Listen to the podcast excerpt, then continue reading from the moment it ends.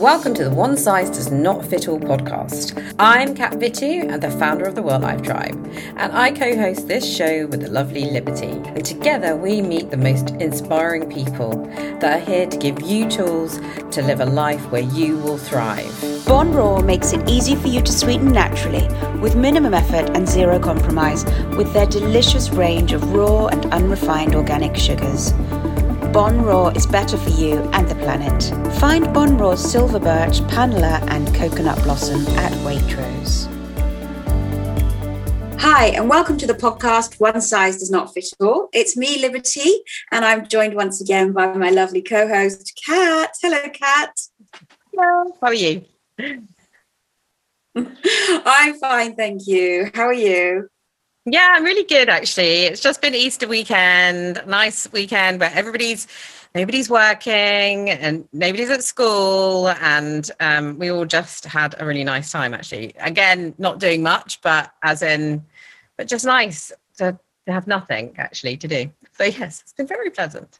Oh, I have been gardening, which is nice. So, oh, you've got a lot of garden to garden. Oh, not that. I, am in planters. I'm in um, veggie troughs. yeah, can't, can't start that. Oh, okay. oh, it was nice because we were four deer in my garden who come up every day, mum, dad, and two babies. So I'm really like, I've really hit the country. Oh, that's so lovely.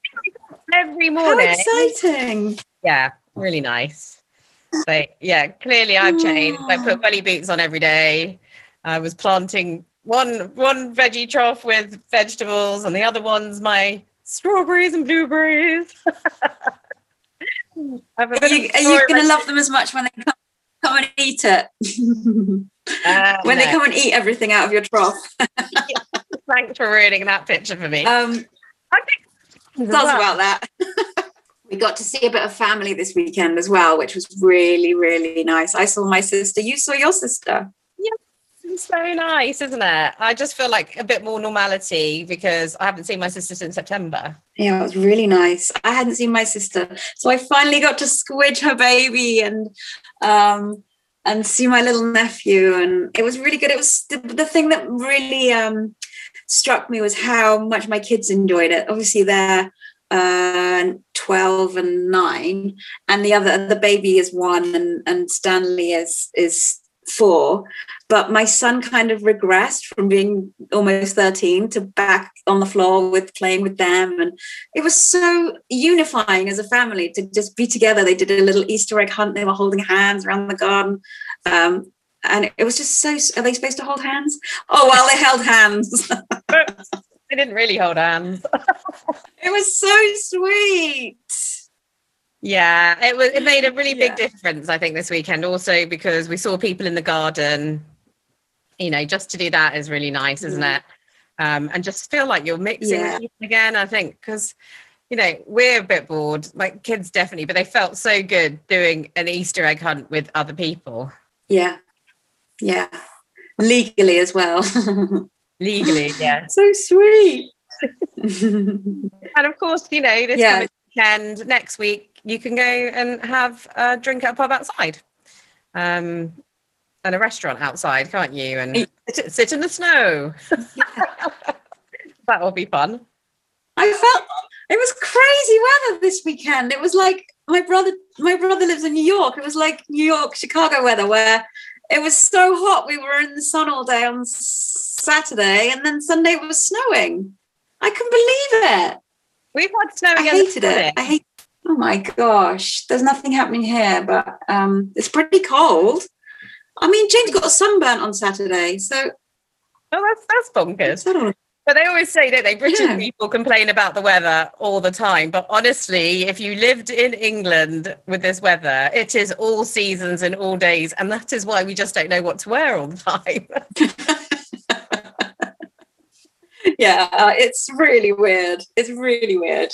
But um, it's nice. It's just nice to see everything, all the daffodils, all the everything's changing. Every all the trees are in bloom, and oh, it's just so nice. It's so hopeful. I'm looking forward to the the roadmap back to normality as Boris. Did you see Boris doing his briefing? Have you seen his hair? Oh my god, his hair is worse than anybody's I've ever seen. Actually, it is awful. I guess he can't be seen to have a haircut, can he? He can't have a sneaky haircut. it's so weird though, because everyone else, Chris Whitty and everyone, their wives must be cutting their hair or something, but he looks like blonde Paul McCartney. It's so weird. it's really weird. it's very really flat. It's just like that, isn't it? It's just like these two weird, you know, it's just like that was our prime minister. He looks weird. Um, but yes, oh. you know, very exciting. Um, took my dogs out for lots of walks actually this weekend. Um, and I think I was saying to you, I was a bit like, I won't go for walks on my own at the moment. I'm a little bit freaked out about it because we've, I'm sort of part of lots of community boards at the moment that um, so many dogs are getting stolen or people are jumping out of big white vans and, you know, running up to people to try and nab their dogs. And it's in places that are so close to where, where we're all living. Yeah. Um, yeah, it's absolutely everywhere because yeah, I think well, first of all, when it used to happen, I used to always look and be like, "Oh, that's no, that's not near here." But now it feels like it's absolutely everywhere, and um, it's it's doesn't seem to, it's completely indiscriminate. It doesn't matter if your dog is spayed or if your dog is male, female, if it's a, a, a desired breed. They're just taking just taking dogs. Yeah. Really, really scary. Which is weird actually, because at the same time I saw on Sky News that the um, dog homes are full because so many people bought puppies and then decided they didn't want them and have horribly, sadly, given them to dog homes. And so there is like a, an overflow of all these sad puppies. It's just a really awful, sad scary time. It's who'd thought you'd ever see the day where you would be worried to walk your dogs on your own because you were worried that someone would take them. Yeah, but I mean, I was saying to you, um, my mum, um, you know, I've got two miniature Dachshunds, and I mm. felt like I paid a lot for them five years ago, um, but they've now over double what I paid. That's how much they're charging for them now. Um, and I'm, I think that's insane. And so, I, if I was going to buy a dog now, I wouldn't buy a dog now because of how much they are. It's crazy, absolutely crazy. Speaking of dogs, though, we've got a very special guest today. We're joined today by Kim Greco, who is a professional dog trainer and is joining us all the way from Maryland in uh, USA. Sorry, I lost it then because I wasn't sure I said Maryland right. Hi, Kim. Hello. You did say Maryland correctly and all the way from the USA for sure. It's such a great treat to be here with you guys today. We're so excited to have you here. You're so interesting. Everything that you've done and been through and what you do now. We're so chuffed that you've joined us. Um, we know it's 11 o'clock where you are, it's four o'clock here. Um, and we're just glad we made it work so that you could come on and speak to us today. Absolutely. So, um, you heard us talking about all the dog craziness that's going on over here. Do you have any of that kind of thing going on in the US? We have only a mild version of what you're talking about, but even here in the US, I have heard about how bad it is where you are. It's really? making world news, um, at least in the dog training industry. Um, around here, I think the, the biggest struggle is um, somebody that wants to get a dog is finding it more difficult because um, breeders don't have any dogs left and our shelters are still relatively low um, quantity. So, but I'm concerned that it may happen here, what you're talking about with regards to people ending up returning their dogs that they got um, during the shutdown, that if things are harder than they anticipated. So mm-hmm. we're, we're dealing with some of the same things for sure. Can I just ask, where are you guys in the lockdown at the moment? Are you free? Are you going out?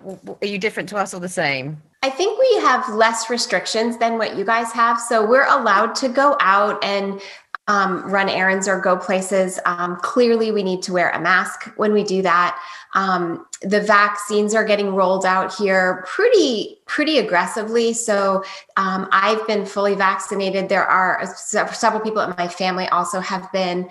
Um, one of my kids is, but the others are too young, so they're waiting um, until they approve one for adolescents.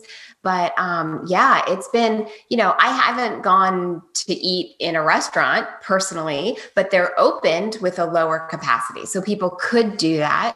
Um, and for dog training like we we are allowed to have group dog training classes again um, but we as a company owner i'm just limiting one person per dog so that we don't and we have a low cap. So it's only six dogs in the class so that we're our group our groups are very small right now um, which is probably great for the owners because you get a little more of our attention during the class.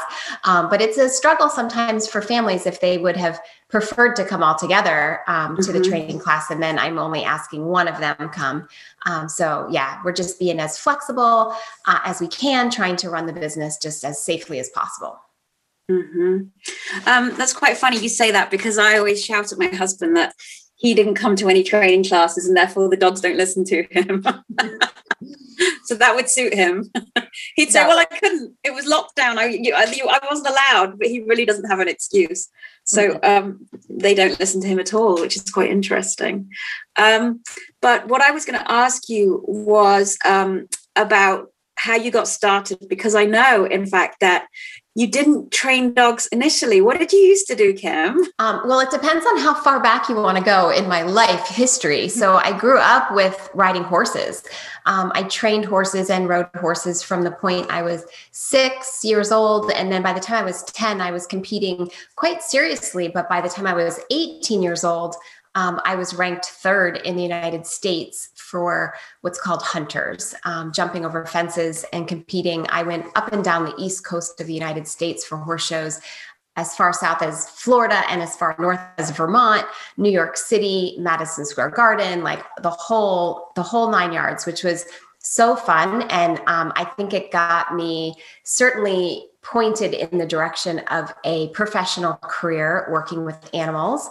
And after I graduated from college, I spent um, 10 years actually working with exotic animals.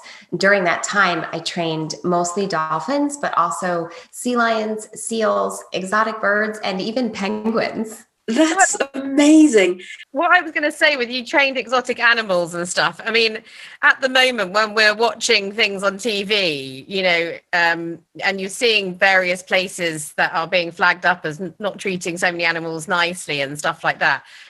As you're somebody who trained them, what, what would you say to all of those kind of programs? I think that it depends on the program and it depends on the facility. Um, I certainly was was lucky enough throughout my career to work at some of the most prestigious um, places in the country. So most of my career was at the National Aquarium in Baltimore, and the the level of treatment for those animals was absolutely top notch. And so their priority was was almost entirely just from a medical standpoint, making sure that we're caring for our collection of animals to the best of our ability. We spent most of our time and efforts during the day um, caring for the animals, preparing their food, providing enrichment like toys for them and, and different ways to engage with them and, and let them um, play and forage and engage with their environment in, in natural ways. Um, and we also did shows and presentations for the public, but that portion of our job was actually quite minimal compared to where most of our attention was focused behind the scenes. Um, and so I can I can see both sides of the the you know critiques that are out there in the world but i tend to to know that like it's not a blanket statement that um, you know we shouldn't just be against animals in captivity. If they're most of the dolphins that were in our collection at the aquarium were actually born at the aquarium.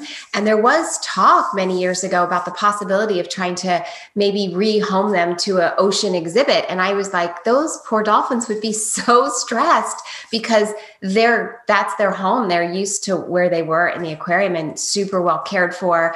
Um, and for me i know having experienced um, thousands and thousands of, of people that I spoke to and talked to at the aquarium, just knowing that these animals I was working with were ambassadors for their counterparts in the ocean, like we had school field trips that would come in of, of inner city kids in Baltimore that they're not going to have necessarily the mm-hmm. opportunity to see a dolphin out in the ocean. But when they can come into an aquarium and get so close to them and just be awed of how magical they are, um, those people are going to go out. I know it because I talk to them. They're going to go out and, and do their part to help the environment in a way that they never would have if they hadn't had that personal connection with those animals. So I'm all for it as long as the quality and the care, um, as long as the management of the facility is that their heart's in the right place, which is the places that I worked falls into that category. So um, it does depend on the place, but when it's done right, it's so, so, so impactful for those people.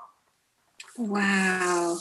That's so amazing. I mean, as a child, do you think you going from the horses and then they through, do you think that you you always knew this was the kind of work you wanted to do? It was always going to be with animals? Um, I think it it was always going to be with animals. I was um, also pretty academically gifted, so I did I had great grades in school, and um, and so being pretty smart and loving animals. When I started college, I just assumed I was going to be a vet.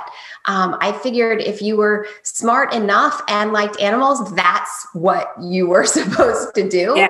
Um, and so I was on that trajectory in my undergraduate career um, had picked out where I wanted to go to vet school and what I wanted to study. But um, I did an internship while I was in college and we studied wild dolphins off the coast of North Carolina. Um, and that kind of like opened up a whole new world for me um, with the opportunity to be able to, to learn more about marine mammals and getting into the, oppor- the opportunity to work with them was, um, you know, not something I could pass up. So that was pretty exciting for me. Mm. So then what happened? How did you end up with dogs? Oh, I know. So I was working um, as a senior trainer at the National Aquarium in Baltimore. My job at that point was more sort of teaching the other trainers how to do their job, um, helping them and coaching them through through training the dolphins. And then I got married, and we wanted to have kids. And once I had kids, I stayed home with them. So I stopped working at the aquarium when my, uh, right after my daughter was born. And then two and a half years later, I also had a son. Um, and then I would have um, happily stayed home with my kids, a stay at home mom. Um, that was like in my, I was in my heyday. I just thought it was so amazing um, for me to be able to really kind of show up and be there for my kids when they were little was, was really important to me. Um, I didn't really have much of that when I was growing up. Both of my parents mm-hmm. worked full time. I was like the latchkey kid. I'd come home from school and like take care of myself for hours when I was old enough and so it was really very um, eye-opening and and moving for me as a mother to really kind of get a get a taste of what that would be like to just be with my kids every day. Um, and then when my youngest son was 18 months old, um, my husband at the time left, and we, um, after about a year of lots of turmoil, we got divorced uh, after we got divorced, then um, I had to go back to work. I, I didn't have the luxury to stay home anymore. And that year of my life of feeling like um, being a stay-at-home mom and, and finding like my whole like love in life of being there for my kids um, through the next 12 months feeling like i was sort of forced to to have to give that up um, it was a really, really, really challenging, probably the most challenging time of my life where I felt very aware that um, I guess the the thoughts I was having in my head was that if I were to go, first of all, I had already had my dream job, so I thought that that was off the table. Like I I, I did that, and so that wasn't available to me again, um, and that I'd have to get a job and I'd have to not be there for my kids. So I thought I was going to have to have a job I hated and that I would be a bad mom at the same time. Oh, so it was just God. a completely confronting and challenging time for me in my life at that point. Um, that, but that led to um, sort of enough personal development and you know everything taking care of myself really was the the catalyst of all of it was was diving into to self-love and caring for myself and doing what i needed um, that that let me that led me to a point of being able to figure out that um, I could create my life to be anything I wanted, really. And so um, I knew that I still wanted flexibility to be with my kids when they were young, um, and I knew that I was super passionate about animals. Um, and I I was so inspired by knowing that I could help people train their dogs, and that the result would be that they would be able to create this relationship with their dog that they'd always craved, that they'd always wanted to have, but that they didn't know how to get there. Um, I knew so many people, especially friends of mine with young kids, that were struggling so much in their everyday life because their dog was making life more chaotic. Um, and so for me, it, it seemed quite seamless once I was able to get out of my own way that I could, in fact, have a job I love and totally involve my kids and talk to them about it. And um, they always wanted to hear the stories about the dogs. And so um, it was really beautiful the way I was able to um, end up piecing it all together so that I ended up with, I think, everything that I ever wanted and then some um, because my company has grown now to the point where um, I have a team of people working for me. And it's literally a day doesn't go by where I don't feel super grateful for the fact that there's other people in the world that would now say they have their dream job and it's one that I created for them um, as, as being a dog trainer. My oh God, my gosh, that's amazing. You're so, you're so amazing, though. Like, you went from a really tough time with two small kids where most people would just melt to the floor and take anything but you really used it as an opportunity to turn your whole life around. And i i love the way you talk that you're doing something that you absolutely love and you know and actually i love also that you say that you really gave yourself self-care because that is also something a lot of other people won't do. So that's to hear that because in the UK in lockdown, there's been so many marriage breakdowns actually, where people, it's obviously got very intense for people. Um, and just hearing you say that, I'm just like, listen to this woman, everybody get online, listen to this chat. Yeah, it, it was really great. And I think that the best thing for me was, um, being there for my kids. And then um, many a few years later i started dating a, a man who i then got married to um, and he had three kids. So we blended our families together um, and that he has a very traditional job and his ex-wife who we get along with beautifully ha- also has a very traditional job. So when our kids were very young um, i was around a lot for them during like a regular weekday, two o'clock in the afternoon in the summer at the swimming pool. And my oldest stepdaughter, one time when she was 12 years old, said to me, she was so happy that I didn't have a job that I could take him to the pool. And I was like, okay. Um, which, which, as far as she was concerned, it was like the best compliment I could have ever had. And that I was showing up for these kids, like with everything that they would need. And I was still working working a lot, but weird hours and lots on the weekends when my kids were with their dad, um, or evenings when um, when another parent came home to watch the kids, and I go out and help people anyway. So it was really beautiful to be able to still be such an integral part of the kids' lives when they were growing up um, on a day in and day out basis. Wow. It's amazing that you and Kat have crossed paths because it's like if Kat could create a dog trainer in her own image and make this perfect woman, it would be Kim Greco. So Kat was like, I haven't really spoken to Kim properly. I don't know what she's like, but um, she sounds amazing. And I was like, yeah, I can't wait to speak to her.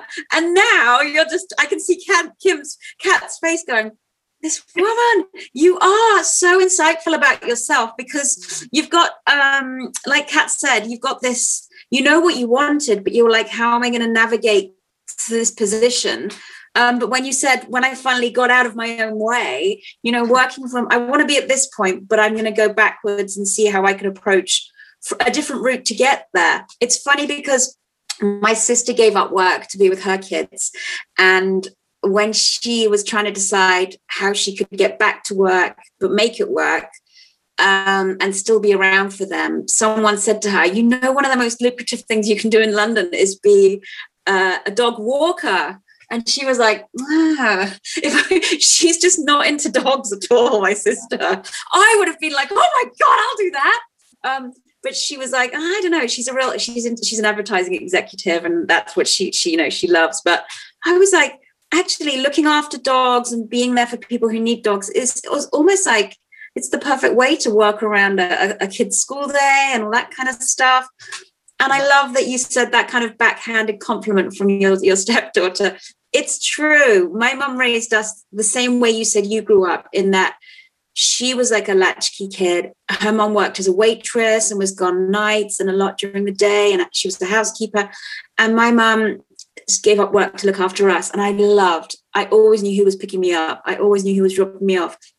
I always knew she'd win the sports, the mums race on sports day. I always knew it would be her. I always knew she would be there. And I still say to her this day, that was just such a gift because uh, that's the absolute total security as a child, isn't it? To know that your mum will be there. Absolutely. And I know that, you know, that's not something that's available to everybody.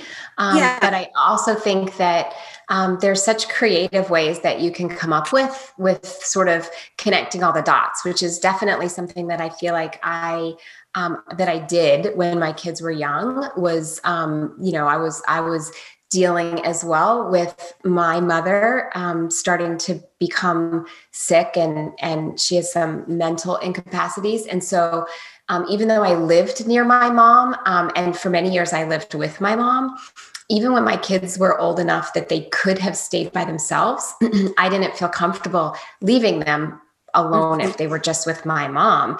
And so where some people feel like, you know, they they have a parent that can swoop in and babysit at any time, mine was that complete opposite. It was like I couldn't leave them alone with her. Mm. And so I was um, very creative in in either they came with me or they went to a friend's house. I mean, it was super complicated, but um it was so important to me to make sure that they were safe. And so I do know that, um, you know, that's not a luxury that everybody has to just sort of yeah. be around with their kids all the time when they're when they're growing up.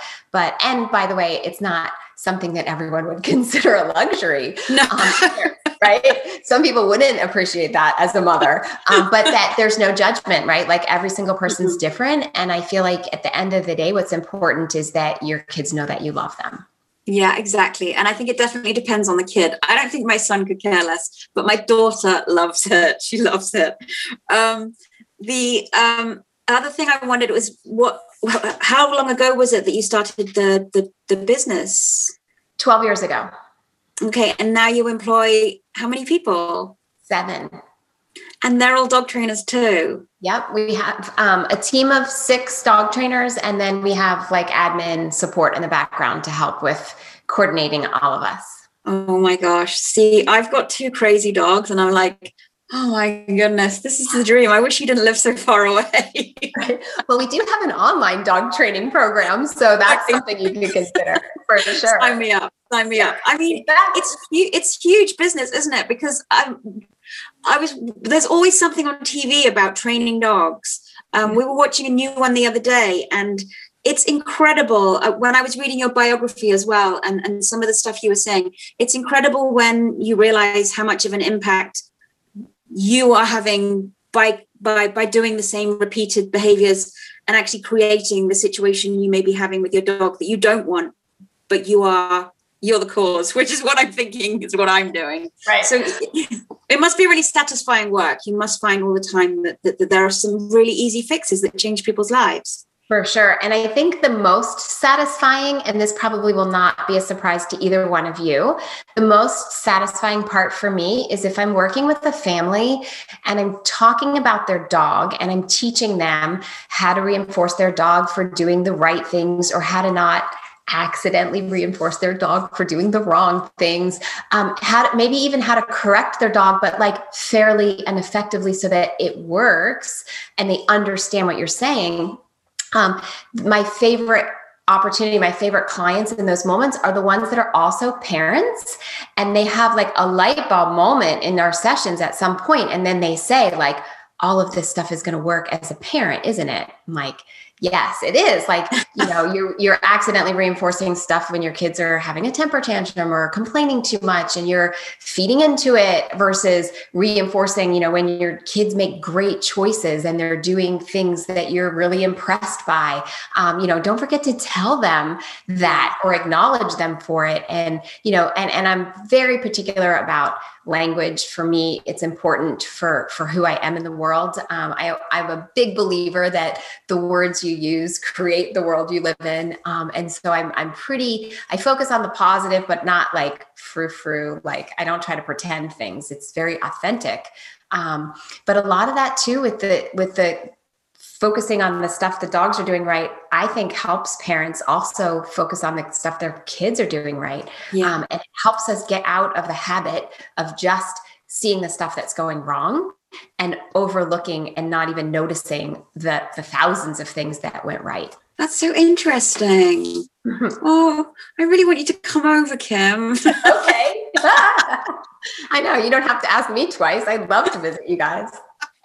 I find it really interesting actually. A lot of people in lockdown have got dogs now. Um, and you know so many people the, the, rate of it here has absolutely boomed through like we were saying um, um, but i often speak or, or, have gone for a walk with somebody who's just got a dog and they're you know they can't go to puppy training or they haven't been able to.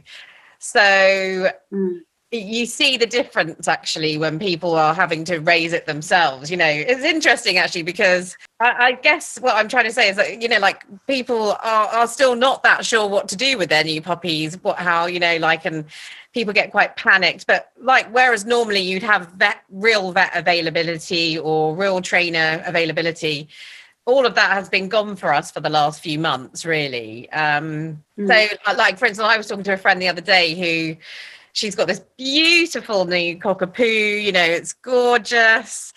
Um, but she looks so tired. And I was like, why are you so tired all the time? And she's like, because he wakes me up at 4.30 every morning. But it's okay. We've solved it now. We've put him outside the bedroom door now.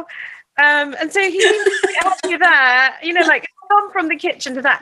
But literally for two and a half months, she's not slept. And it's she's kind of like letting the dog. I was like, what are you I was like, you don't let your child like rule you over sleep either. You know, you can't let the dog rule you as well.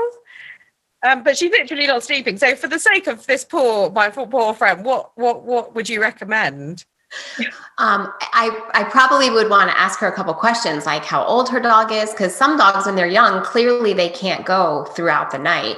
But if she's had it for a couple of months, it's probably now just a habit. And so um, it's just really important that they not reinforce their dog um, for trying to get up every time when it wants to. But um, so it could be that she feeds it earlier or maybe stops giving it water all the way until bedtime because it may be actually causing it to need to go to the bathroom overnight. That'll sometimes help if you can shift to dinner earlier let everything get through their system before they go to bed. Sometimes also letting them go out to go to the bathroom later at night before you go to sleep can also help. You know, if you're only going to have, let's say, seven hours, you don't want to let your dog out at eight o'clock at night and then call it a, call it a night and then complain about getting up in the middle of the night. So if you can shift the whole thing, sometimes that helps too. Um, sometimes if the dog is in a crate, um, putting a little towel or blanket on the outside of the crate helps it feel a little bit more like a cozy little den area, um, which could be super, super helpful too to make sure that the dog is really comfortable inside their crate um, and cozy, sort of. That's kind of the, the goal you're looking for, um, so that they're not trying to get up all the time. If they do get up, um, being sure that you're not quickly back and call so that like you were just saying like if it was a kid you wouldn't let the kid sort of demand all these things from you. Um, same way with a with a young dog is that doesn't mean that you're not necessarily going to take it out but trying to make it not feel like you're leaping out of bed and rushing over at their beck and call and like whisking them outside. Um, and so just sort of being a little bit more nonchalant about it. And if that happens where you take them out in the middle of the night much like if you're feeding an infant overnight, like try to be as boring as possible. So, very little interaction, very little talking, um, and then right back into their crate again. So, a lot of times people make a mistake of that if the dog gets up at 4:30 in the morning to go out to go to the bathroom, they think the easiest thing for them and the dog at that point would be for them to come and sleep let, let the dog come and sleep with them for the rest of the, the morning until it's time for them to get up which um, you're laughing Kat oh, which if God. that's what's happening if i were their dog i would also want to keep getting up at four o'clock in the morning why not if you're going to get then to sleep in the lap of luxury for the rest of the night Kat no my dog you're laughing. Night. they sleep all the way through but i am a naughty dog mum they do sleep in my bedroom but they do sleep through yeah. So I my dogs sleep in my room with me too in my bed, but if but only I only recommend that for clients if you don't have any other problems. So yeah. if your dogs were, you know, growling at you in the middle of the night, now we would need to revisit that. But if things are going well and it's not broken, then it's not something we need to fix. oh, I'll have to tell her that. I feel like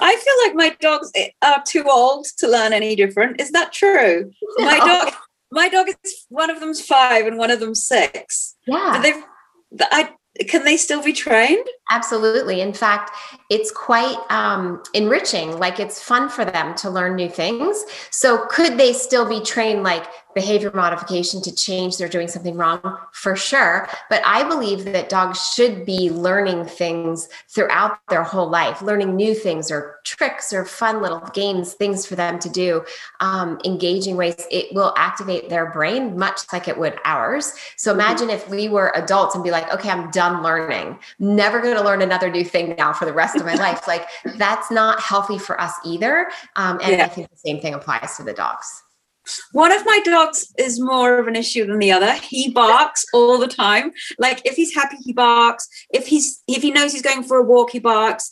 When we get him in the car, he barks.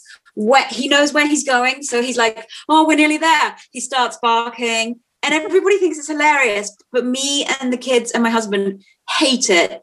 And we're and it. My daughter had a friend who was with us a while ago, and we was we suddenly sort of realized someone else had to put up with this too. And she was like, oh my God, my ears are bleeding. And we felt so guilty. It's yeah. so embarrassing. What would you do about that? I guess because we shout, like, be quiet. But that's probably making it worse, right?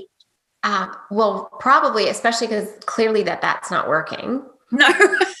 or you would have told me like she barks until you shout at her and then she stops. So if it's not working, then yeah, that would be my first advice is then don't do that because it's not mm-hmm, working. Mm-hmm. Um, it, you know, uh, that's a, it's a complicated case um, and there's so many different pieces to it but um, to just sprinkle in two things that would be helpful mm. um, one is that i like to teach a dog like yours um, to do an exercise that i literally just refer to it as a calming exercise it's almost like a self-soothing um, teaching the dog to calm themselves down and to do that um, I put a leash on them and then I step on the leash. And my goal is that if the dog is standing or sitting next to me, that there's very, very, very little tension on the leash. Like it's not like cinched down or anything, it's just loose. But if they were trying to walk away, then they would start to feel a little bit of tension um, from that leash. And then I don't say anything and I don't do anything. I don't give them any commands, but I just want them to learn over time that if they were to lay down, all of that pressure, even though it's tiny pressure, all of the pressure would go away.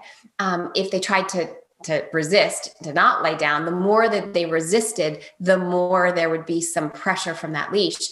And so, without any cues from me, like a lot of times dogs know lay down, so you could just tell them down and they would do it. But if they have to figure it out themselves, it mm. helps them learn how to calm themselves down um, which is something that would be handy for your dog to know how to do. And so, um, just doing that, not at a time when there's typical barking, but just teaching your dog that exercise when there's no other major, like conflicting things that it's that it's distract that would want to be barking. And mm. this, in and of itself, isn't going to have your dog stop barking in other areas. But if you can imagine that there's like a specific threshold that if your dog was excited or upset enough, it would cross the, the threshold. And the moment it crosses the threshold, your dog would start to bark. But doing the calming exercise could get your dog to have more time before it would reach the threshold. So right. it's one way to help it be less likely to start barking or give you longer before it would start barking. It's not a way to to ever stop it from barking. But just yeah. that in and of itself would help because if you did the calming exercise for five or 10 minutes before you took him for a walk, it may, in fact, eliminate that whole barking out of excitement or enthusiasm that you're about to go for a walk, um, mm-hmm. things like that. So that can certainly help to counteract it. And then the other thing I'll sprinkle in there for you is just um, have you ever heard of clicker training?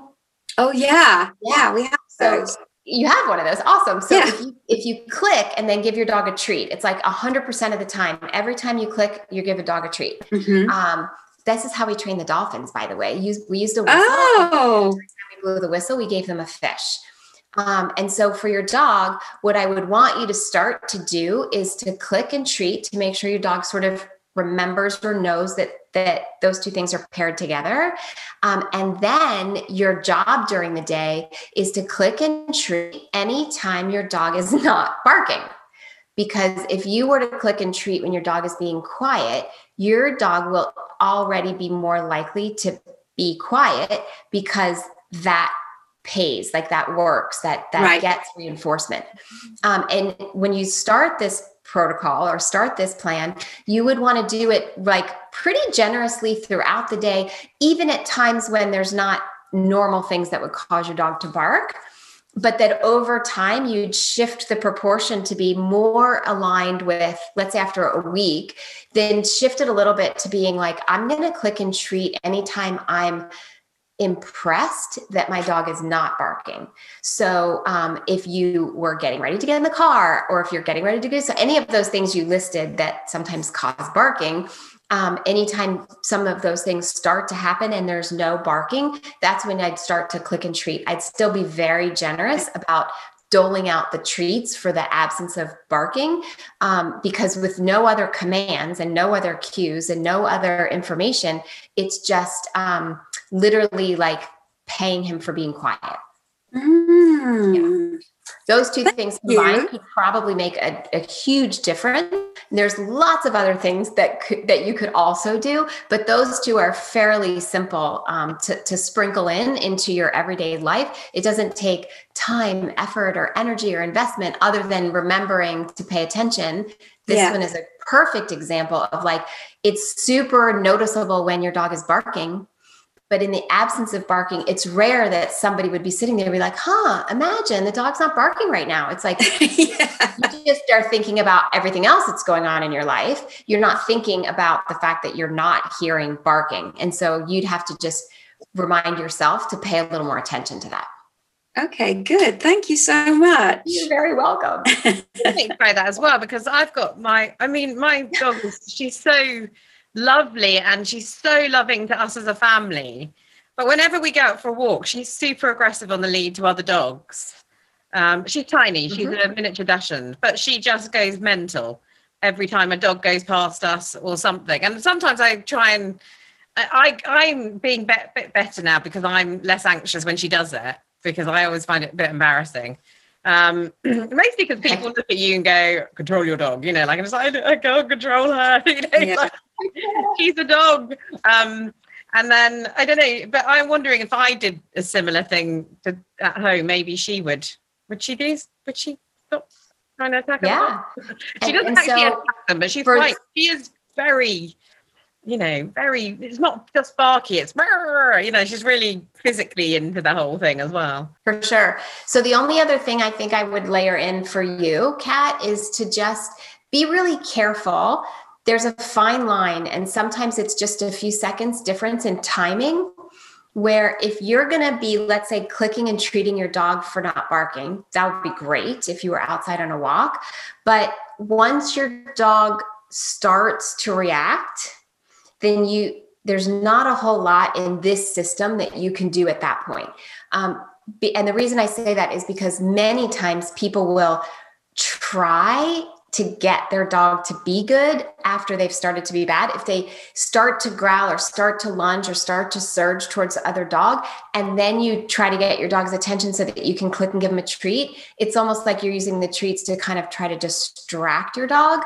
Then you're potentially most likely you would be accidentally reinforcing that reaction and so you're you can click and treat as much as you want as long as your dog has not reacted at all but yeah. once your dog reacts, my recommendation without like further training and doing like a whole program, the easiest recommendation I can give to you is stop talking and stop giving your dog um, food once it's gotten it wrong. Um, and you're just going to have to wait like for the next dog before you can start again. But your dog can learn that if I see another dog and I don't bark, my mom's going to act like a crazy, like little Pez dispenser and keep giving me treats. But the second that your dog starts to bark, the treats go away and your attention even goes away. And then you just have to stand there and be embarrassed for a second while the dog goes by, but then you'll do it again on the next dog. So once it starts to go wrong, um, without further support from a professional, then at least don't do anything else in that moment. Oh, thanks. Does that make sense? And now you've made me think You're welcome. and I now I want a sweet. I want one of those funny head things. Sorry. Yeah. fantastic advice. And I think oh. you know we are we we I certainly know more people with dogs now than without dogs. Um, you know, and it's everybody. Mm. You know, and the market of dog food, dog everything is huge, isn't it? Now, you know, some people want to feed their dogs raw dog food. Some people want to tin. You know, it's all a little bit confusing. I mean, they all get there in the end, and everybody obviously does what what it is suits them, you know, don't they? But it's you know, it's it's very overwhelming when you're when you've just got a new dog there. And you walk into a pet shop, and then you're like, because then the vet is telling you one thing, you know, and then you walk into a pet mm. shop, and they're telling you ten thousand different things. It's all a, it's it's a bit of a minefield now having a dog, isn't it? It sure is. And forget it if you're going to try to search on Google or anything on the internet. You'll find, you know, one person will tell you one thing and another person will tell you the exact opposite thing. And so, for sure, any person would feel overwhelmed and confused in that moment of what to do. Um, I know you mentioned earlier, Kat, that that you know you couldn't people couldn't go to in-person dog training classes where you are. Um, there are a lot of dog trainers that have started to offer virtual dog training programs, myself included. We have a online program that's just like a self study, but we also do live group training classes that look just like this on Zoom that what we're doing right now. Um, so we use a Zoom call to um, to be able to see the person working with their dog inside their house. Mm-hmm. We started our Zoom virtual group training classes when everything shut down, but many of our clients requested, please don't ever stop doing them because when we do private lessons, if I were to come to your house, your dog would act a little different than normal because I was there and sometimes if you come to a group class and you know you may have noticed this Liberty when you took your dog to a group class like sometimes your dog acts a little different when you go into class sometimes they're on their best behavior yeah. um, or sometimes they're horrible but at home they're really not bad. Um, but but what's interesting about these virtual group classes or virtual lessons with a trainer is that we can see your dog and you interacting in your element but without changing your dog's behavior by our presence. And so some people feel like that's so weird. Like you, you think like, well, don't I need to be with the dog trainer in order to train the dog? The answer is no, because mm. sometimes, and in many, many cases, it's actually more beneficial to train like this because I'm not changing the dog's behavior just by being there. So that's something mm. to consider too. Mm. Um, Errol definitely did that my dog, everyone was like, oh, he's so intelligent in the dog class. And he's not. he really isn't. He's so stupid. He but he's gorgeous. Yeah, he was showing off big time because I got he's him home so and I was like, look what he. He doesn't do it anymore. Yeah. yeah. I mean, the problems I'm describing are the tip of the iceberg, Kim. He has so many other issues, but I won't go into them. It's just too disgusting. But he's so naughty, but he's just he's so affectionate. Like Kat says, he's gorgeous at home, but you know, he, when you get him out and about, he's just a crazy guy. But yeah it's very it's it's funny they kind of they kind of see you through though they're so they've been so important to me and i know kat feels the same way that lockdown uh, i wondered how they were ever going to cope when everybody goes back to normal life because they're just they've loved us being around and they've been such support. And what's everybody been doing in lockdown? Walking and walking. And my kids are like no more walking. But they love it once we're out and about. And it's just been amazing. These dogs that they've all become therapy dogs in a kind of way without without us knowing really. Um, they're amazing amazing creatures. I absolutely definitely my favorite animal.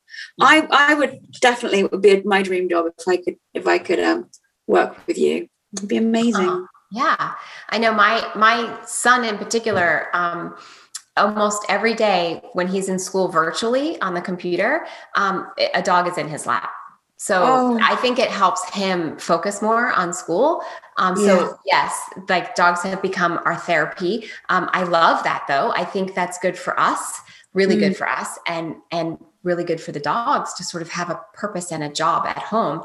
Um, and we've had a conversation, at least my company and the people that we work with, um, for since this whole thing started over a year ago, in literally talking about, you know, my biggest concern as soon as everything started to shut down and we were home all the time was mm-hmm. that um, we need to be really cautious and really careful proactively as much as possible setting our dogs up for when we do go back out of the home for longer hours that mm. um, it, you know it's very predictable that we will see a surge in dogs that have separation anxiety because that's going to be a really difficult transition for our dogs to have been used to us being around and then one day we're like back out of the house for eight hours at a time oh, and gosh. so during anybody that has a dog now my recommendation is that you um, set up some sort of a system somehow so that your dog spends some time alone each day.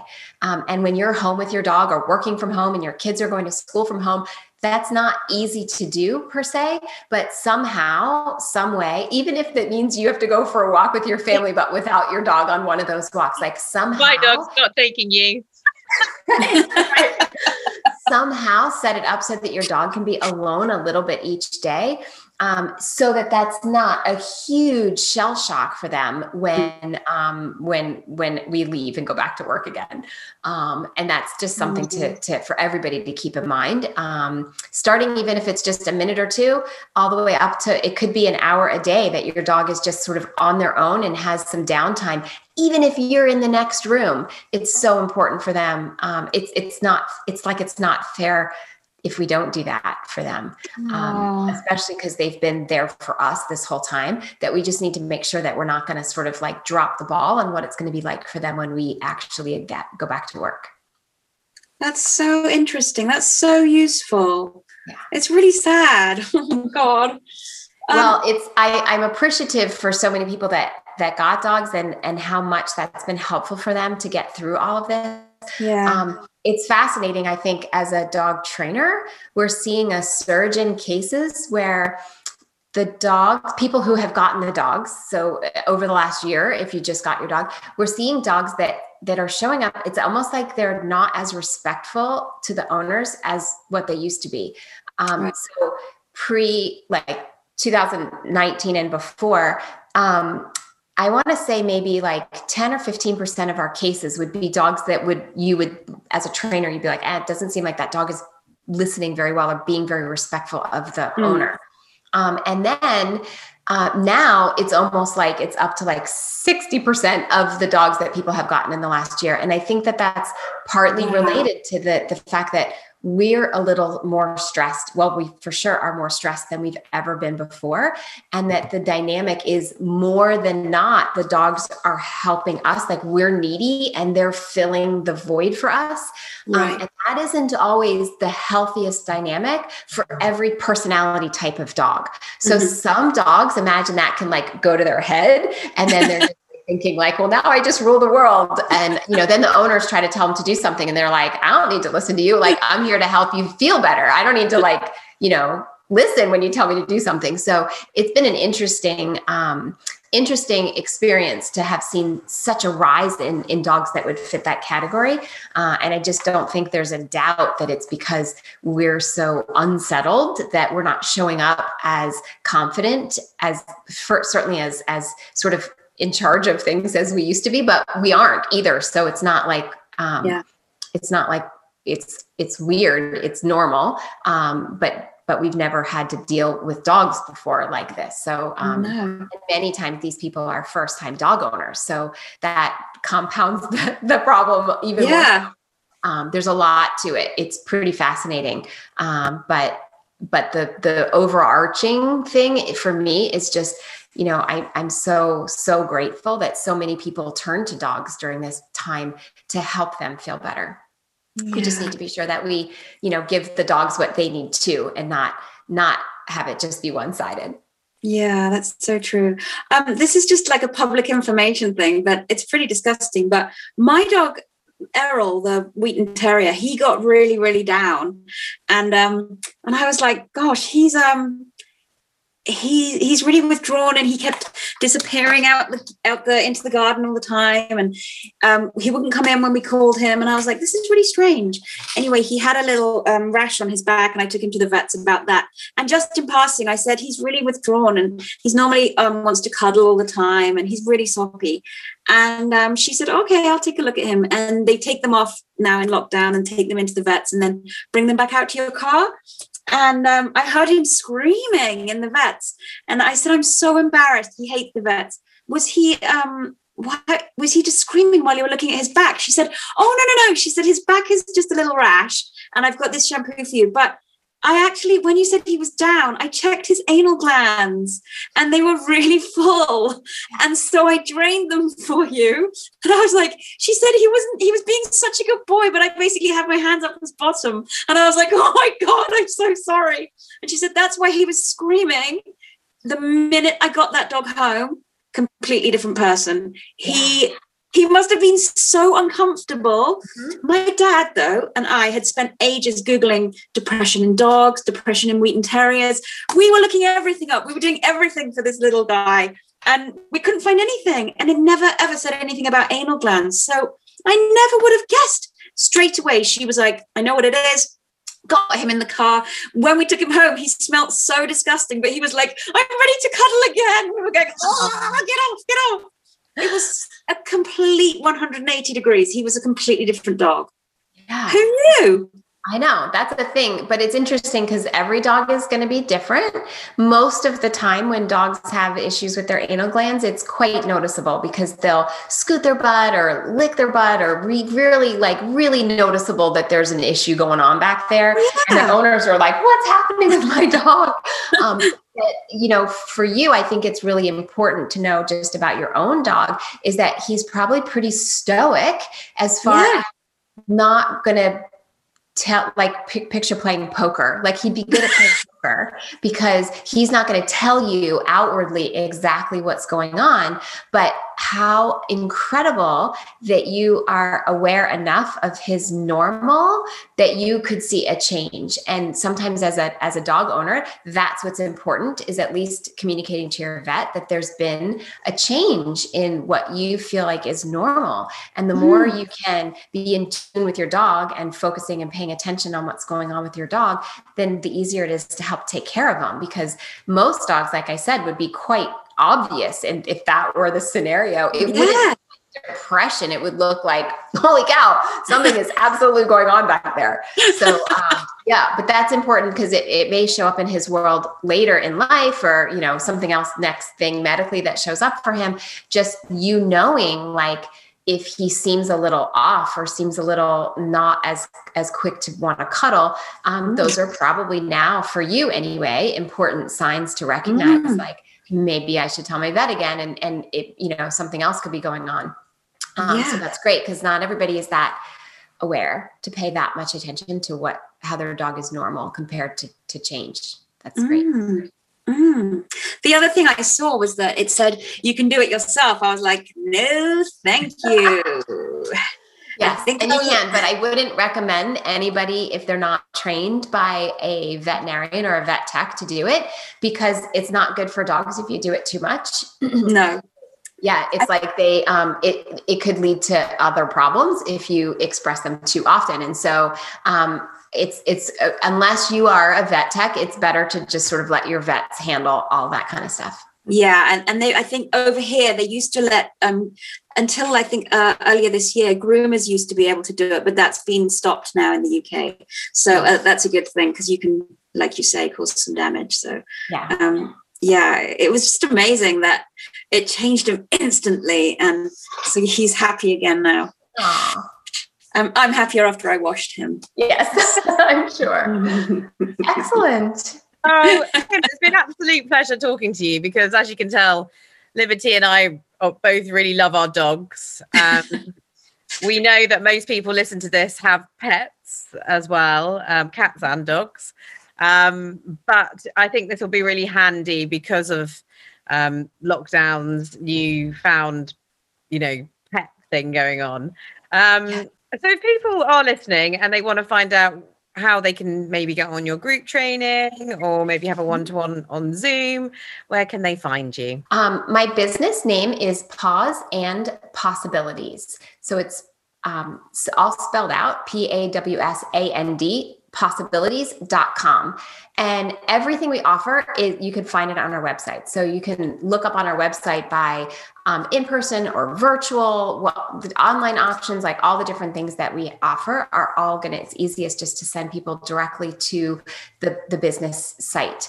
Um, and the name of the business Paws and Possibilities is not an accident either. Um, the word possibility i think was um, for me part of the catalyst in my life that once I sort of decided that anything is possible and that I just need to be creative in the way that I um, look at it or approach it, then um, everything is that's when everything fell into place for me. So, as I started my business, it was important to me to always have that as a reminder that anything is possible. Um, so the the name Paws and Possibilities is there as a as a daily, day in and day out reminder that uh, you can have anything you want in your life. You just need to um, just create it and um, you know, and a lot of that is all mindset related. But um, so anyway, paws and possibilities is where they're going to find me. Um, and anything that anybody would want to know about me, I'm also pretty active on Instagram. So, and that's paws and possibilities as well at Instagram. I think we met in Clubhouse, didn't we, or something? Was it Clubhouse? Yeah, yeah. exactly. I'm Kim Greco on Clubhouse. So if anybody listens on Clubhouse, Kim Greco, I do um, I do rooms quite regularly on dog training. Um, so where where people like you guys could um, ask questions exactly like the questions you just taught we just did in this um, conversation here um, very regularly on clubhouse i'll be answering questions like that there's also rooms on Clubhouse that a bunch of dog trainers from around the world um, hash out and talk about dog training stuff. But those conversations are sometimes probably a little complicated for a regular pet owner to listen to. But for me, it like totally jazzes me up. It's like right in my wheelhouse. I feel like I can kind of geek out on all all things complicated, um, but at the same time, I can change hats and show up and and be of service to people with pets everywhere um, on Clubhouse for sure. That's so useful. That's such a that's such an amazing forum to be able to do that. Yeah, it's really good actually. It's a very it's very clever forum actually. Um, I've absolutely loved talking to you. Um, I also have to say, I love your American accent. I love talking to Americans. I think your accent. Mm. I mean, because I've for, for the whole of lockdown, I'm like movies, TV, and when I talk to you, I almost think like, oh, I'm about to start talking American, but I'm not. I feel like my children have started talking American now, so they'll listen to this because they'll just love your voice. Oh, yeah. Well, see, we I feel the same way about you guys. So um, yeah. it works. Thank you so um, much. Everyone's kids are speaking. Oh yeah, it's been really lovely. Thank you. You're very welcome. My pleasure.